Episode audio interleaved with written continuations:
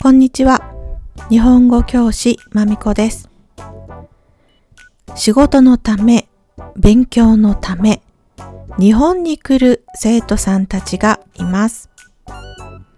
仕事で日本に来る人たちは、会社が部屋を借りてくれたり、探すサポートをしてくれます。大学に行く人も同様に大学の寮がありますから、まず心配はいりません。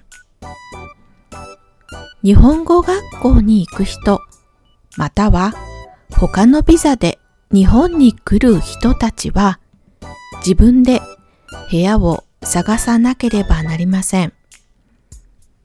日本に来る前にどうやって部屋を探せばいいの？部屋を借りる手続きってどんなの？今回はそんな人のために外国人の人がどうやって部屋を探したり借りたりしているかについてお話しします。生徒さんたちから聞いた日本での問題についてもお話ししていきます。注目ワード。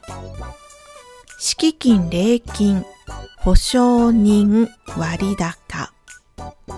1敷金礼金。敷金は大家さんに預けるお金で家賃が払えなくなったり遅くなった場合や退去時部屋を出る時の生産をするためのお金です。生産後余った敷金は全額返還されます。返してくれます。関西地方では保証金とも呼ばれています。礼金は大家さんに支払うお礼のお金です。一切返金はありません。2. 保証人保証人とは借主あなたが家賃を滞納したり払えなかったり部屋を汚したりした時にみんなに代わって払う義務を持っている人のことです。その人が代わりに払わなければならないということです。大切ですね、保証人。3. 割高他と比較して高価なこと、高いこと、品質や分量の割には値段が高いことです。それでは N3 プラス日本で部屋を借りるスタート日本に来てから部屋を探す人は Airbnb やホテルに泊まって探すと思います。もちろん宿泊費がかさみますから早く見つけられる方がいいですよね。日本の不動産屋のウェブサイトについて。日本、東京、大阪は外国人が多いですから不動産屋に外国語を話すスタッフ、外国人のスタッフがいる店舗があります。例えば、こちら、Real Estate Companies Offering Service in English エピソードの説明にウェブサイトのリンクがあります。見てみてください。英語、韓国語、中国語、日本語。この載っているウェブサイトの店舗の中には、そういったたくさんの言語を使うことができる人がいます。ウェブサイト次回は英語です。フォームがありますので、自分が住みたい街、部屋のサイズ、家賃などをそれに記入し送信してください。お店の人はそれを見てみんなの希望に合いそうな部屋の説明や写真などを返信してくれます。もちろん日本に来る前にそれらを見てなんとなく家賃や家の雰囲気をリサーチしておくのもいいです。日本に来てからは来店予約をして自分の選んだ不動産を不動産屋さんと一緒に見に行くことになります。日本で部屋を借りるシステムに敷金、礼金、保証人があります。敷金はだいたい1ヶ月から2ヶ月分です。礼金はだいたい1ヶ月分です。日本人も礼金を払いたくない人がたくさんいます。部屋を借りてお金を払うのに、なんでそんな高い手数料を払わなければならないのか、疑問に思いますよね。私も未だに疑問です。敷金、礼金が必要な部屋、敷金だけの部屋、礼金だけの部屋、両方ない部屋もあります。高級な部屋は普通、敷金、礼金、残念ながら両方必要です。保証人についても保証人が必要な部屋と必要じゃない部屋があります。これは必ず不動産屋さんに確認しておきましょう。敷金、礼金を払いたくない人は、不動産屋さんに、敷金、礼金がない部屋がいいです。と、最初に言いましょう。実際に部屋を見に行った時、不動産屋さんは、前にここに外国人が住んでいたとか、今住んでますよとか、こんな問題があったんです、など、聞けば教えてくれます。もちろん、プライバシーの問題がありますので、その人たちの国籍、年齢、性別など教えてくれません。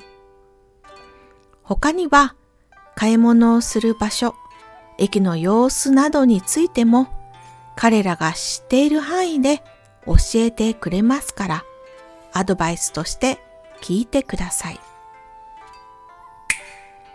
家賃の値段についてみんなの国でも同じだと思います。駅から近い場所、便利な場所は高いです。駅から少し離れた場所は安いです。東京はバスがたくさんあるので、駅から少し離れた場所でも大丈夫です。大阪は小さい町なので、地下鉄や電車の駅が近い方がいいです。バスもありますが、ちょっとハードルが高いと思います。本数もあまりないですから、私は10年大阪で自転車に乗っていました。そう、実は自転車で心斎橋から梅田までピューッと行ける距離なんです。また、東京も大阪も安全な場所とあまり安全ではない場所があります。ぜひ、不動産屋さんのアドバイスを聞いてください。必ず、東京にも大阪にもああ、そこはちょっと、という場所があります。部屋を探すときのポイント。マンションやアパートの中にゴミ置き場があるところがいいでしょう。なぜなら、地域のゴミ置き場に持っていくとき、ちょっと大変だからです。燃えるゴミの日、燃えないゴミの日、資源ゴミの日、何時までに持ってきてください。近くに住んでいる人たちのためのゴミ置き場なので、ゴミ当番、掃除当番などの人が時々いて、ゴミ袋の中に間違ったものが入っていると叱られます。はい、やり直しです。ですから、マンションやアパートの中にゴミ置き場がある部屋が一番便利です。もちろん、マンションのゴミ置き場にもルールがあります。水曜日と土曜日だけ捨てることができるとか、毎日捨てることができるなどです。そのルールはマンションによります。一番便利なのはいつでも24時間捨てることができるマンションですよね。そういうマンションは掃除の会社を雇っているので管理費がちょっと高いでしょう。日本のアパートは普通家具がない。マンションは普通家具や電化製品、例えば冷蔵庫や洗濯機などがないです。家具、電化製品がある部屋がいい人は不動産屋さんに先に言いましょう。自分で買ってもいいよという人は毎年3月に新入学応援フェアがあります。一人で使う小さい冷蔵庫や洗濯機などセットで安く買うことができます。3月に日本に来る人はそのフェアで買うこともおすすめです。電気屋さんが運んでくれて設置もしてくれるので便利です。エアコンはだいたい部屋にありますから買わなくてもいいです。ライフライン、電気、ガス、水は自分で契約しなければいけません。大丈夫。不動産屋さんが会社を教えてくれます。銀行の口座がまだないとき、お金はコンビニで払うことができます。生徒さんが日本で部屋を借りて一番問題だったこと。一番はゴミです。最近、アマゾンや宅配でたくさん段ボールのゴミがありますね。段ボールのゴミはそのまま捨てることができません。紐で一つに結んでから捨てなければいけません。ゴミ置き場、マンションの管理人さんはチェックします。誰のゴミか多分わかりますから、きちんとゴミを捨ててください。やり直してください。と言われるでしょう。実際、生徒さんはそう言われました。次にあった問題は音です。これはどこの国でも問題があると思います。隣の人がうるさい時は管理人さんや不動産屋さんに最初に言いましょう。もし反対にみんなが友達とパーティーをしてうるさくなってしまった場合、もし隣の人が家に注意に来たら、その人はかなり怒っている激横です。日本人はまずは大家さんに苦情を言うからです。直接家に行ったりしないようにしていますから。直接来た場合は要注意です。コンクリートではないマンションは音がよく聞こえますから気をつけましょう。また、声以外の騒音問題。高速道路の近くはうるさいです。防音タイプの窓を使っている部屋はうるさくはないんですけれども、ベランダはいつも車のガスで汚いです。窓は開けられないと思った方がいいですよ。最後の問題は壁の紙です。日本の部屋は自分で勝手に壁の紙を変えることができません。部屋の雰囲気を変えたいときは貼って剥がせるタイプの壁紙を使わなければいけません。契約には部屋を出るとき最初と同じ状態で戻すと書いてあると思います。よく読んでね。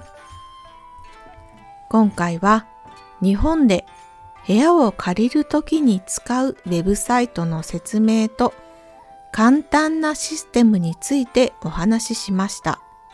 みんなが日本で部屋を借りるときのいいヒントになればいいと思います。今日はここまで。ありがとうございました。終わり。